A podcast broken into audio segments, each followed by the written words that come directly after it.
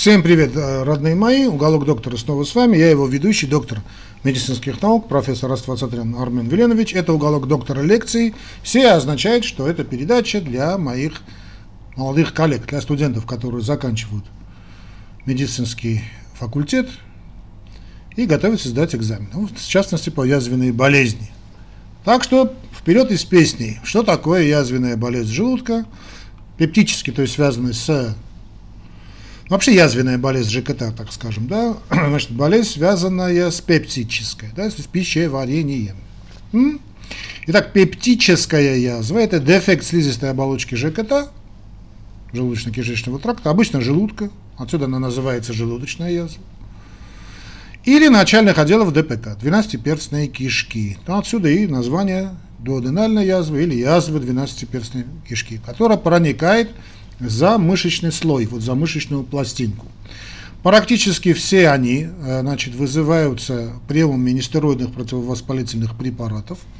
Имеются факторы риска. Здесь я, честно вам скажу, друзья мои, очень э, вот так, не то, что не сказать не хотел, но очень так с опаской, что ли, подходил к сегодняшней лекции. Я сам не гастроэнтеролог, понятно, да, я, моя узкая специализация кардиология, это лекция не для, как скажем, гастроэнтерологов, хотя они тоже могут, конечно, послушать, но для, скорее для студентов, которые хотят сдать этот экзамен. Так вот, я знаю, что, значит, знал, и вот опять же передо мной этот гайдлайн, который я, значит, изучил, читал, Значит, э, и тут сказки идут про Helicobacter pylori. Значит, я их буду зачитывать, просто я вам скажу следующее. Мое категорическое несогласие с этим фактором – не надо, значит, в меня бросать какие-то там э, тухлые яйца или свежие помидоры, не суть важно, значит, я не верю в эту сказку, хотя за эту сказку было выданы, по-моему, целые аж две премии, э, Нобелевские премии, значит, вся эта история с Helicobacter pylori, на мой взгляд, просто несерьезна. Это,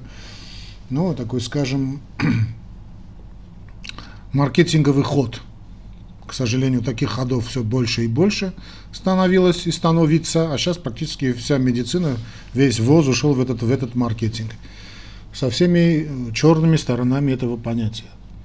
А, бывает не только светлый, но и черный маркетинг. Ну, в общем, ладно, так что я буду говорить, но вы знаете, что мое отношение к этой Helicobacter pylori со всей этой значит, историей вокруг да около, значит, пальца не стоит значит, высосано из пальца, ну или не стоит выеденного яйца. Но не суть. Так вот, они вызваны приемом, очень часто приемом значит, нестероидных противовоспалительных средств. Но если вы будете на экзамене, не говорите, что это все значит, несерьезная история, скажите, что э, бактерия рода Helicobacter pylori. Типичные симптомы включают жгучую эпигастральную боль, которая обычно проходит после еды. Диагноз ставится на основании эндоскопии, анализа на этот проклятый эликобактер, Лечение включает в себя подавление выработки кислоты, эрадикацию Helicobacter pylori, но это вообще преступление, да, но вы так не говорите, потому что то, что, то, что творят, назначение, длительное назначение значит, антибиотиками, да, три вида антибиотиков длительно, это вводит в больного в такое состояние, что лучше, лучше была бы его язва, да, не это так называемое лечение. По мне это преступление. Но вы на экзамене, значит, так не отвечаете, вы говорите, что да, делаем эндоскопию, делаем, значит, анализ на лейкобактер пилори, да, уничтожаем эту эрадикация лейкобактер пилори, понятно, если она присутствует. Вопрос, а если, значит, она не присутствует, то это что, да? Подавляется значит, выработка кислоты, а также исключается негативное воздействие нестероидов. Ну и когда я говорю нестероиды, надо понимать, что это обычные противовоспалительные препараты, не содержащие стероидный компонент, да, или ну, глюкокортикоиды, скажем. Ну, обычные нестероиды, против, ну, МПВС. Вообще, когда я буду говорить нестероиды, понятно, что мы имеем дело с нестероидными противовоспалительными препаратами, средствами. Размеры язвы могут колебаться довольно варьировать очень широко, от нескольких миллиметров до нескольких сантиметров. Язвы отличаются э, э, от эрозии глубиной, да, что эрозия это значит более поверхностно, эрозивное да, такое состояние, да, и не проникает за мышечную пластинку слизистая оболочка, а язвы возникают значит, в любом возрасте, включают разные, ранний детский, детский период наиболее часто – у взрослых э, среднего возраста. Ну, так язва более глубокая, да? Значит, эликобактер пилори и нестероидные препараты нарушают нормальную защиту. Эликобактер пилори. В общем, э, и реакция слизистой оболочки, вернее, восстановление, она должна постоянно восстанавливаться. Слизистая. Слизь должна вырабатываться постоянно. Вопрос не в великобактере, а вопрос в том, что что-то происходит, не великобактер пилори разрушает слизистую, да, глубинные процессы разрушают слизистую. Великобактер пилори, он есть у всех, просто он там, он заселяется. Но делая ее более чувствительной к кислоте. Великобактер пилори выявляют у половины больных с язвой 12-перстной кишки, по некоторым данным до 70%, очень таких вовлеченных, ангажированных врачей, и около 30-50% с язвой желудка. А? Значит, после устранения лейкобактер пилори рецидив язвенной болезни наступает в 10% случаев по сравнению с 70% рецидивов у больных, получавших на лечение, направленное только на подавление выработки кислоты. А то, что с ними происходит, с этими людьми, которые получают длительное лечение антибиотиками, да, значит, там факт того, что мы там не нашли язву, очень хорошо, что потом произошло с организмом, это нас мало, с человеком мало волнует. За счет значит, нестероидов э, теперь уже более половины язв. Почему так? Потому что эти нестероиды чрезвычайно распространены. Но речь не о парацетамоле, конечно, главным образом, что парацетамол так не воздействует на, практически не воздействует на слизистую, но вот другие воздействуют и очень сильно. Вот, скажем, ваш покорный слуга, я вот не могу ни аспирин, ни вообще ничего принять, ни, ни бубруфен, для меня это невозможная вещь. Далее, значит, курение да, является важнейшим фактором риска развития язвы и осложнений. Курение также значит, Э, нарушает заживление язвы и повышает частоту рецидивов. Риск увеличивается, прямая корреляция с, частом, с частотой и числом, значит, понятно, да, выкуренных сигарет. Здесь я хочу сказать один очень важный момент, друзья мои, э, также по своей, значит, могу сказать, по своей значит, судьбе, если хотите, да. Друзья мои, э, значит, здесь важный момент, который тоже важен, значит, по, по своему опыту скажу, что значит, как только я бросил курить, хотя я и не был заядлым курильщиком, у меня практически значит, снизошло на нет вся эта история. Да? А, первое. Второй момент, который очень важен, мне странно, что в этом гайдлайне об этом ни слова не сказано, друзья мои, на, на, наличие психосоматического компонента, то есть наличие как бы это сказать, вот невротического фактора. То есть это по большому счету язвенная болезнь. Я сейчас, конечно, говорю не то, что вам надо говорить на экзамене, просто если вы будете этим заниматься, помните, что это, в первую очередь это проблема невротического компонента, то есть невроза, очень таком широком смысле понятия, понимания этого слова, при котором э, страдает наиболее чувствительный момент. Наиболее чувствительный момент в данном случае у нас желудочно-кишечный тракт. Отсюда у нас невроз с проявлениями в виде скажем, эрозивного гастрита, язвы. Если это поражается, скажем, кожа, то это уже типа экзематозное поражение. Но опять во главу, углу, во главе угла стоит, значит, невроз. Ну вот известная прибаутка, да, все болезни от нервов, только сифилис от любви, э, покупной любви, да, но не, не суть важно, не, не важно сейчас, не об этом речь, да, вот действительно вот воздействие на этот компонент – да, вы достаете, получаете значительно лучшего эффекта, чем это дебильное лечение значит, этими антибиотиками. То же касается алкоголя. Вот, скажем, я читаю у вас, вот, хотя алкоголь служит сильным стимулятором кислой секреции, нет определенной связи между э, очень небольшим, э, между небольшими количествами алкоголя и появлением язвы или отсрочными заживлениями. Я вам скажу более того, я знаю миллион случаев, когда просто вот, когда люди, народная медицина принимают алкоголь, э, ну, понятно, значит, э, сосед посоветовал, и вот э, они принимают этот алкоголь, и у них вся эта история пропадает с проблемами желудочного кишечного тракта. Я знаю миллионы, ну ладно, конечно, утрирую, я знаю ну, сотни таких случаев. Когда действительно человек просто пьет алкоголь, и у него э, на голодный год, это известный рецепт, да, принимать чистую водку, желательно большого градуса, именно водку, да, вот, на голодный желудок и да, или с едой, если так трудно. Да? Сначала больно, потом будет хорошо. Значит, я все-таки от, отойду от темы. Э, друзья мои, на экзамене не говорите. Можете рассказывать, да, но не говорите на экзамене, что профессор вам поставит двоечку тут же. Но вот я по мне могу сказать, когда я был совсем молодым врачом, я эту историю рассказывал, по-моему, я уже рассказывал. Если нет, значит, если рассказывал, не, не, не судите строго. Ну, в общем, не суть, что я хочу сказать. Значит, тоже был молодым э, врачом, первые несколько лет моей работы, э, и у меня довольно серьезная была эта проблема. А тогда обычный ранитидин стоил очень дорого, чуть ли одна таблетка, э, начало 90-х, да, одна таблетка стоила где-то порядка одного доллара. Ну, пойди достань, значит, э, тогда, когда вообще там копейки выдавали в виде зарплаты, да еще долларами платить за, значит, свое лекарство.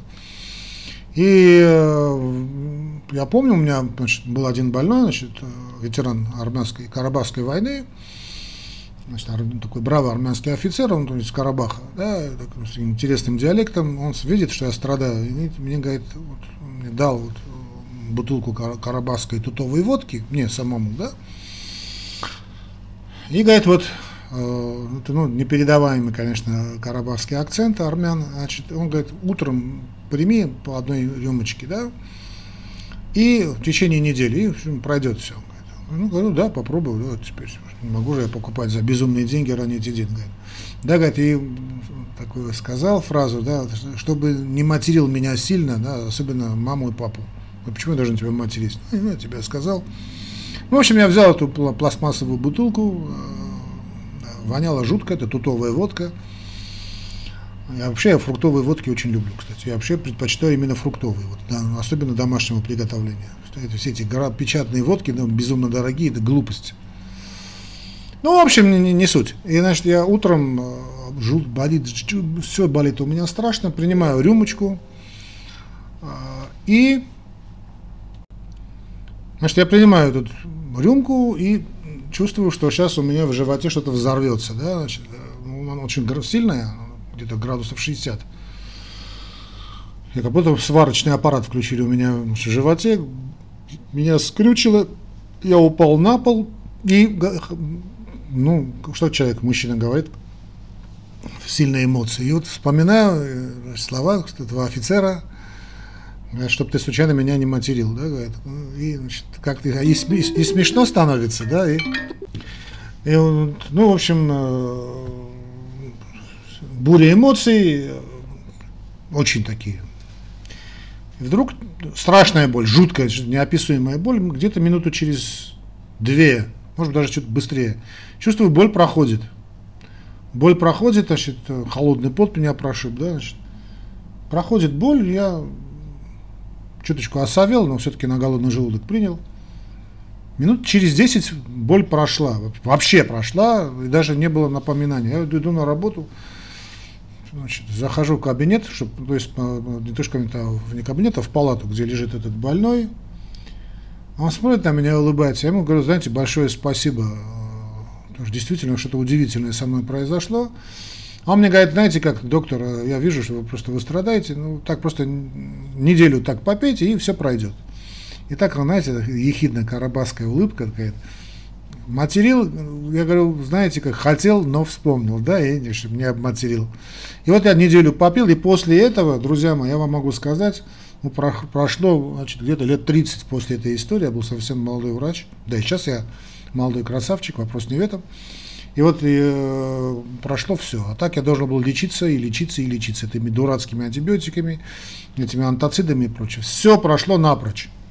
Напрочь. Так что народная медицина, она тоже имеет здесь очень серьезное обоснование. Да? Не, тут, давайте не будем. Наша миссия не только отвечать на экзамене, да, не только следовать этим гайдлайнам, которые пишут, известно кто это пишет и кто проплачивает все эти гайдлайны руководства, а наша миссия лечить больных. Да, мы клялись. Ну, вы еще не поклялись, но будет клятва Гиппократа, и после этого вы будете лечить больных. То же самое об алкоголе, да, так что не надо. Но понимаем, что на экзамене не, не рассказывайте все эти истории, да. Так, очень небольшого числа больных имеется место значит, гиперсекреция гастрина, вызванная гастриномой. Это синдром Золлингера-Эллисона. У половины детишек, страдающих дуоденальной язвой, имеется отягощенный семейный анамнез. Это надо спрашивать. Потому что семейный анамнез тоже имеет, ну, генетика, большое значение. Здесь, значит, прикалывают, когда говорят семейный анамнез, family history, да, наследственная отягощенность. Ну, называйте отследственная отягощенность. Значит, э, симптомы язвенной болезни зависят от локализации язвы и возраста больного. Большое число больных, особенно пожилого возраста, имеют несколько симптомов. И иногда у них, кстати, очень такая размытая симптоматика. Наиболее часто является боль локализованная в эпигастрии и уменьшающаяся после еды или антацидов. Такая классика жанра. Боль описывается как э, сильная, жгучая, грызущая, иногда как чувство голода. Вот неожиданное чувство голода, кстати. Заболевание имеет хроническое и рецидивирующее течение. Характерные симптомы имеются лишь у половины больных. Симптомы язвы желудка часто не имеют постоянной характеристики. Например, иногда прием а, еды усиливает, а иногда ослабляет боль. То есть обычно мы имеем наоборот. Да? Вот это и верно для язв пилорического канала, которые часто ассоциированы с симптомами стеноза, например, вздутие, тошнота, рвота, вызвано отеками рубцовой ткани. Вот дуоденальные язвы имеют склонность более постоянной боли. Боль отсутствует или так называемые голодные боли. Да? И при пробуждении больного возникают в середине утра и снимаются едой, но возвращаются через 2-3 часа после еды. Боль, от которой значит, э, больной просыпается ночью, частый симптом именно дуоденальной язвы, который следует рассматривать как свидетельство именно этого заболевания. То есть при язве двенадцатиперстной кишки кушаем, боль проходит, а при язве, связанной, скажем, классическим гастритом, наоборот, вы поели, болит желудок. Но это тоже есть, у правил есть свои исключения. Но обычно это так. Когда больной скажет вам, вы знаете, доктор, ночью страдал утром, чуточку поел, все прошло, практически стопроцентно можно сказать, что это все-таки именно дуоденум, двенадцатиперстная кишка. А если скажет, то знаю, я поел, начал болеть, а что-то не то именно с желудком. Так вот, у новорожденных значит, перфорации и кровотечения могут быть манифестацией дуоденальной язвы. Кровотечение может быть также первым распознанным признаком у детей раннего возраста, хотя повторяющаяся рвота или абдоминальная боль может служить, служить ключом к диагнозу. Значит, диагностика пептической язвенной болезни, значит, что мы делаем, это эндоскопия – и иногда уровень сывороточного гастрина, если хотите попижонить, если есть возможность. Диагностика пептической язвы можно, можно заподозрить на основании анамнеза, подтвердить при эндоскопии. Эмпирическую терапию начинают до установления диагноза. Ну, процедура эндоскопии позволяет взять биопсию или цитологический соскоб щеточкой из пораженного участка желудка или пищевода и дифференцирование простой язвы ну, или язвы рака, язвенного рака, такой тоже есть рак желудка. Рак желудка может проявляться сходным образом, поэтому его следует исключить, особенно у больных 45 плюс, старше 45, у пациентов особенно с потерей веса, особенно, да, или сообщающих о выраженных или там рефрактерных, то есть не поддающихся купированию э, симптомах. Частота малигнизированной дуоденальной язвы очень низка, поэтому биопсия, биопсия этой язвы не оправдана, не может быть оправдана. Эдоскопия может быть использована для окончательной диагностики лейкобактер или пилори, наличие которой следует проверять в случае обнаружения язвы.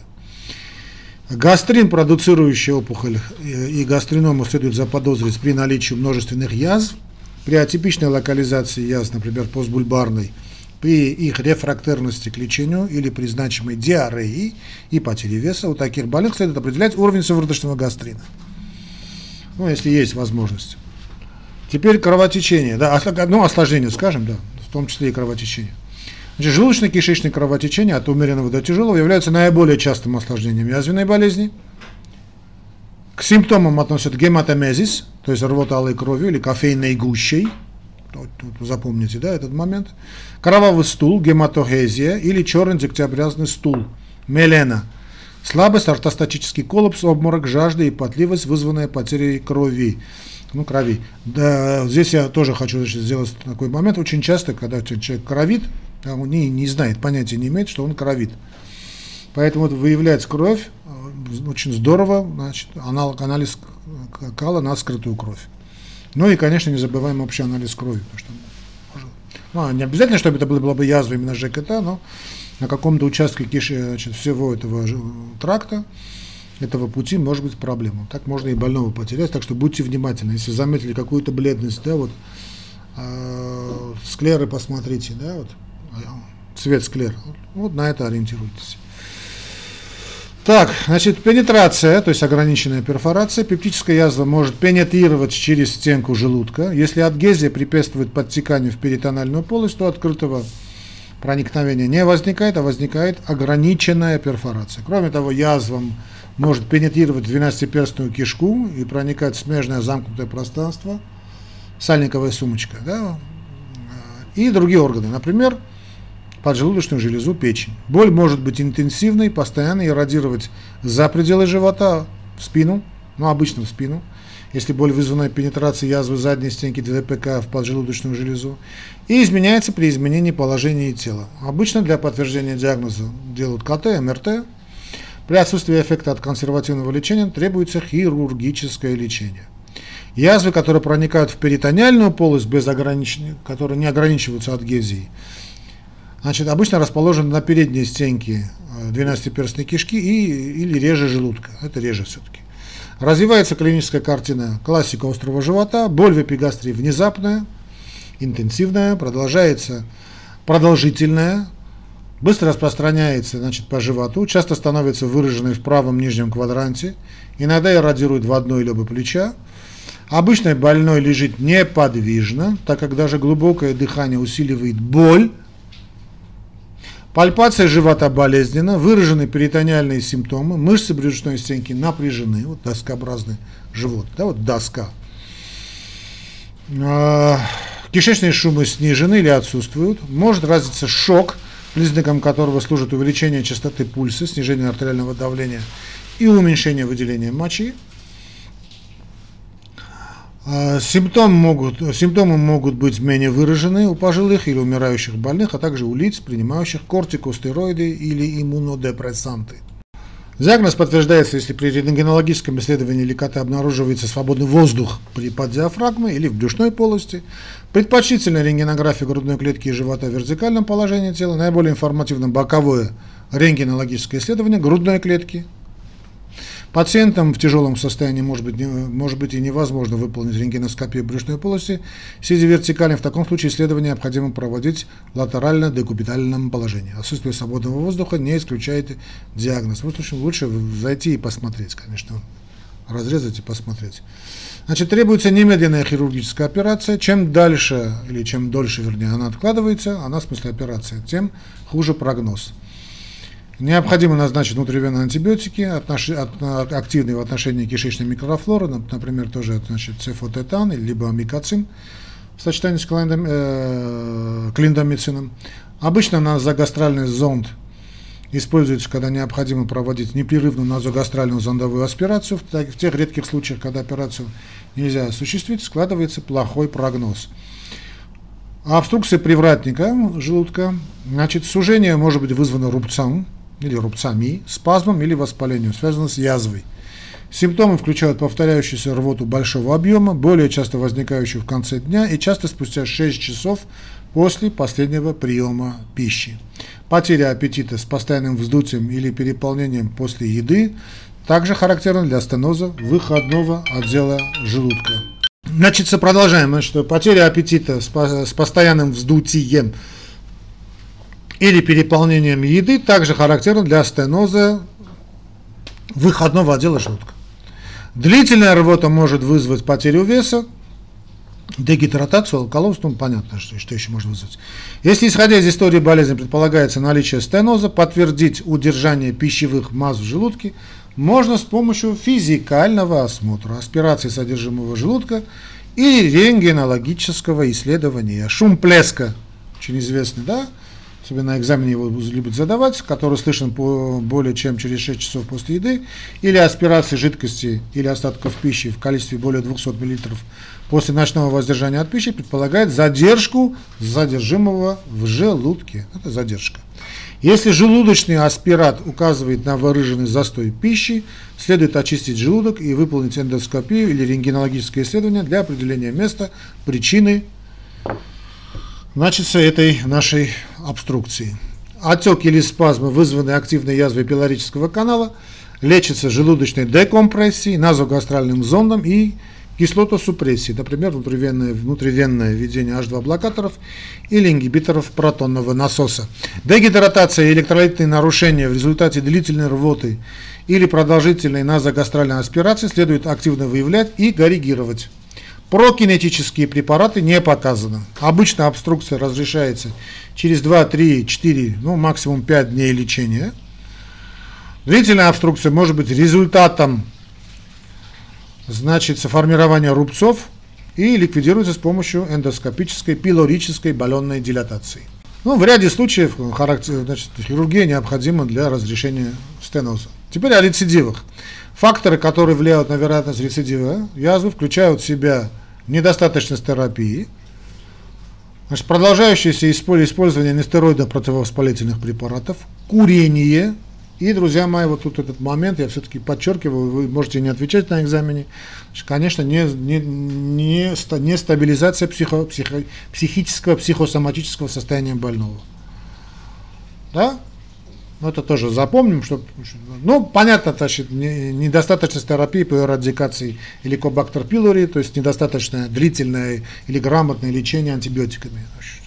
Я-то вообще не понимаю, как можно назначать длительно, столь длительно такую мощную антибактериальную терапию, даже если там язва зарубцуется, после этого садистского метода лечения что-то будет с болем дальше, это большой вопрос. Э, ну вот, приводятся данные. В течение трех лет частота рецидивов язвы желудка и 12-перстной кишки составляет менее 10%, если эрадикация была успешной. Helicobacter pylori. Ну, помяните мои слова, пройдут годы и будут, значит, скажут, что ну, роль Helicobacter pylori э, была преувеличена. Вот как того же холестерина при ишемической болезни сердца. Сильно преувеличена. Ну, а если, значит, э, по рецидив, якобы, значит, более 50% случаев. То есть, если не был эрадикирован и удален Helicobacter pylori, то э, рецидивы бывают очень частые. Эти все исследования, мы знаем, как они проводятся, на чьи деньги. Таким образом, в случае рецидива заболевания у больного следует выполнить анализ на наличие Helicobacter pylori и провести повторный курс лечения, если результат тестирования положителен. Это вы скажете на экзамене, но не делайте так с вашими больными. Хотя длительное лечение H2 блокаторами гистаминовых рецепторов, ингибиторами протонной помпы или мисопростолом снижает риск рецидива, их рутинное применение для этой цели все-таки не рекомендуется. Тем не менее, больные, страдающие язвенной болезнью, которым требуется лечение нестероидами, являются кандидатами для длительного лечения, как и лица с перфорацией или кровотечением в анамнезе. Значит, у больных с язвой, ассоциированной с pylori, риск развития рака желудка в течение дальнейшей жизни повышен в 3-6 раз. Окей, ладно. При язвах другой этиологии риск рака желудка не увеличен. Пугайте население дальше. Молодцы. Лечение. Эрадикация пилори, Helicobacter. Препараты, подавляющие выработку кислоты. Лечение язвы желудка и 12-перстной кишки требует значит, современные гайдлайны вот этой эрадикации. Ну и понятно, снижение желудочной кислотности. Для значит, грамотное питание, друзья мои, сейчас я, я знаю, что там будет сказано, что это не влияет, но поверьте, грамотное питание по часам намного, это вопрос коллекции правильно питье, этот вопрос решает запросто. А, ну, что касается дуоденальных язв, особенно важно подавить ночную кислотную продукцию. Методы для снижения кислотной продукции включают целый ряд лекарственных средств, каждый из которых активно, но отличается по цене, продолжительности лечения и удобству дозирования. Кроме того, могут быть назначены препараты с эффектом защиты слизистой оболочки, например, сукральфат, и хирургические методы, снижающие кислотность. Ну, лекарственная терапия широко освещена, так что об этом говорить мы не будем. Да, то, то что касается курения, категорически, друзья, просто очень часто мы добиваемся эффекта просто тем, что бросает, больной бросает курить. Вот, тупо бросает курить.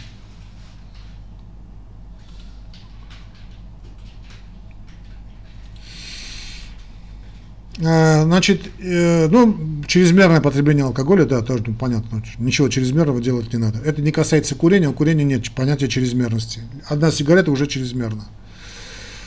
А, вот в гайдлайнах это написано, и это меня, ну, я так скажу так, бесит просто, что нет доказательства того, что изменение диеты ускоряет заживление разу или предотвращает рецидивы. Это наглая ложь. Это просто ложь. Поэтому многие врачи рекомендуют исключить только те продукты, которые вызывают боль. Ну, это само собой, но это не означает, что диета не восстанавливает. А что это? Если исключаем продукты, которые изменяют, вызывают боль, это не есть диета. Любое изменение значит, питания в правильную сторону есть диета. Теперь, что касается хирургической коррекции. Значит, э, благодаря современной лекарственной терапии число больных, которым требуется хирургическое лечение, снизилось. Причем катастрофически снизилось.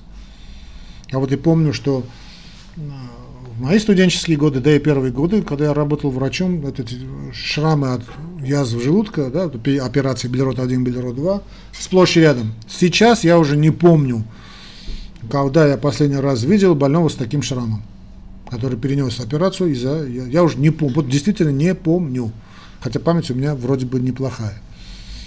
Но на эти случаи. Да. Показания к операции включают перфорацию, стеноз, неконтролируемое или повторяющееся кровотечение, или редкость и редко симптомы, очень редко, которые не поддаются, не коррегируются лекарственным лечением.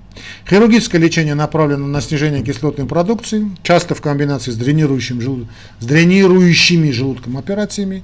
Рекомендуемая операция при дуоденальной язе высокоселективная ваготомия, которая ограничена нервами тела желудка и сохраняет иннервацию антрального отдела, что избавляет от необходимости дренирующих процедур.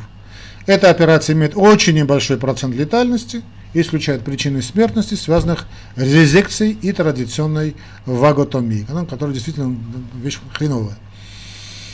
Вот эта высокоселективная ваготомия, она ну, очень хорошо себя зарекомендовала. Ну, в этом случае, в отношении той статистики, которую я видел, действительно, Другие хирургические методы, снижающие кислотную продукцию, включают а, антрумэктомию, гемигастроэктомию, парциальную гастроэктомию и субтотальную гастроэктомию, то есть резекция от 30 до 90% дистального отдела желудка. В общем, калечащие, конечно, операции. Они обычно сочетаются со стволовой э, ваготомией. Резекция или вмешательство при стенозе требует проведения дренирующих желудок операций путем гастродуоденостомии, билирот-1, ну или гастроюно юэностомии, Белерот 2. Белерот 1, Белерот 2. Вот то, что, о чем я говорил. Частота и вариант симптомов после хирургического лечения зависит от типа операции. После резекционных операций у 30% больных развиваются выраженные симптомы, включающие потерю веса, нарушение пищеварения, анемия, демпинг-синдромы, реактивную гипогликемию, желчную рвоту, механические нарушения и рецидив язвы. Потеря веса часто наблюдается после субтотальной гастроктомии, пациент ограничивает прием пищи из-за раннего э, насыщения, то есть культя желудка очень невелика, вот это э, паунч, да, или чтобы избежать демпинг-синдрома и других постпрандиальных синдромов. Из-за маленького объема культи желудка распирание и дискомфорт могут возникать даже после небольших количеств пищи, следует настроить больного на частое грамотное питание небольшими порциями. Это, кстати, всегда правильно – Нарушение пищеварения и стеаторея, вызванные панкреатобилиарным шунтированием, особенно при анастомозе по Белерот-2, могут внести свой существенный вклад в потерю веса. Анемия, а анемия встречается часто, обычно из-за дефицита железа, ну, понятно, проблемный желудок, да, ну и иногда из-за дефицита витамина В12, вызванных потерей внутреннего фактора или избыточным бактериальным ростом в приводящей петле. Может возникнуть остеомаляция, Внутримышечное витамина, введение витамина В12 рекомендуется всем больным после тотальной гастроэктомии, а также после субтотальной гастроэктомии, если подозревается недостаток этого витамина. Демпинг-синдром а, может развиться после хирургической операции на желудке, особенно после реакции, резекции. Слабость, головокружение, потливость, тошнота, рвота и сердцебиение возникают сразу после еды, особенно после так называемой гиперосмолярной пищи. Это явление относится к раннему демпинг-синдрому, причина которого остается до сих пор неясной, но, скорее всего, включает в себя ряд висцеральных рефлексов, внутрисосудистое снижение объема и высвобождение вазоактивных пептидов из тонкой кишки. Обычно помогает модификация питания с частым приемом пищи небольшими порциями и снижением углеводов. Реактивная гипогликемия или поздний демпинг-синдром, другая форма синдрома, возникает из-за быстрой эвакуации углеводов из культи желудка. Ранний высокий подъем в крови, глюкозы в крови стимулирует избыточное освобождение инсулина, что ведет к симптоматической гип гипогликемии через несколько часов после еды. Рекомендуют диету с высоким содержанием белков и низким углеводов с адекватным поступлением калорий. Часто дробное питание. Да, механическое осложнение включает гастропарез и образование безуара. Могут возникать вторично по отношению к снижению сокращения желудка э, в третьей фазе, которая изменяется после антрумектомии и ваготомии. Диарея особенно часто возникает после ваготомии, даже без, без резекции, эпилоропластика. Рецидивы язвы, согласно старым исследованиям, поступает, наступает где-то в 5-12% больных после высокоселективной ваготомии и 2-5% после резекции. Диагноз рецидива язвы устанавливают при эндоскопии, лечении ингибиторы протонной помпы или H2-блокаторами. При язвах, которые продолжают рецидировать, следует проверять, проверить вернее, степень завершенности ваготомии путем анализа желудочного сока. Ну, работают с инфекцией Helicobacter pylori, если она имеется. Ну, оставим на совести авторов этого гайдлайна. И исключить гастриному с помощью исследования уровня гастрина в сыворотке крови. Давайте мы на основные положения снова сделаем упор. Значит, пептические язвы развиваются в желудке или двенадцатиперстной кишке и могут возникать в любом возрасте, включая младенчество и детство. Возникновение большинства язв, вызванных бактерией Helicobacter pylori или употреблением нестероидных противовоспалительных средств, оба фактора нарушают нормальную защиту и репарацию слизистой оболочки, делая ее более чувствительной к кислоте. Вот так и ответите про Helicobacter pylori. А сами знаете, что я сказал. Запоминайте. Наиболее распространенным общим признаком является боль. Пища может ухудшить симптомы при язве желудка, но облегчить в случае язвы двенадцатиперстной кишки. Ну, обычно это так.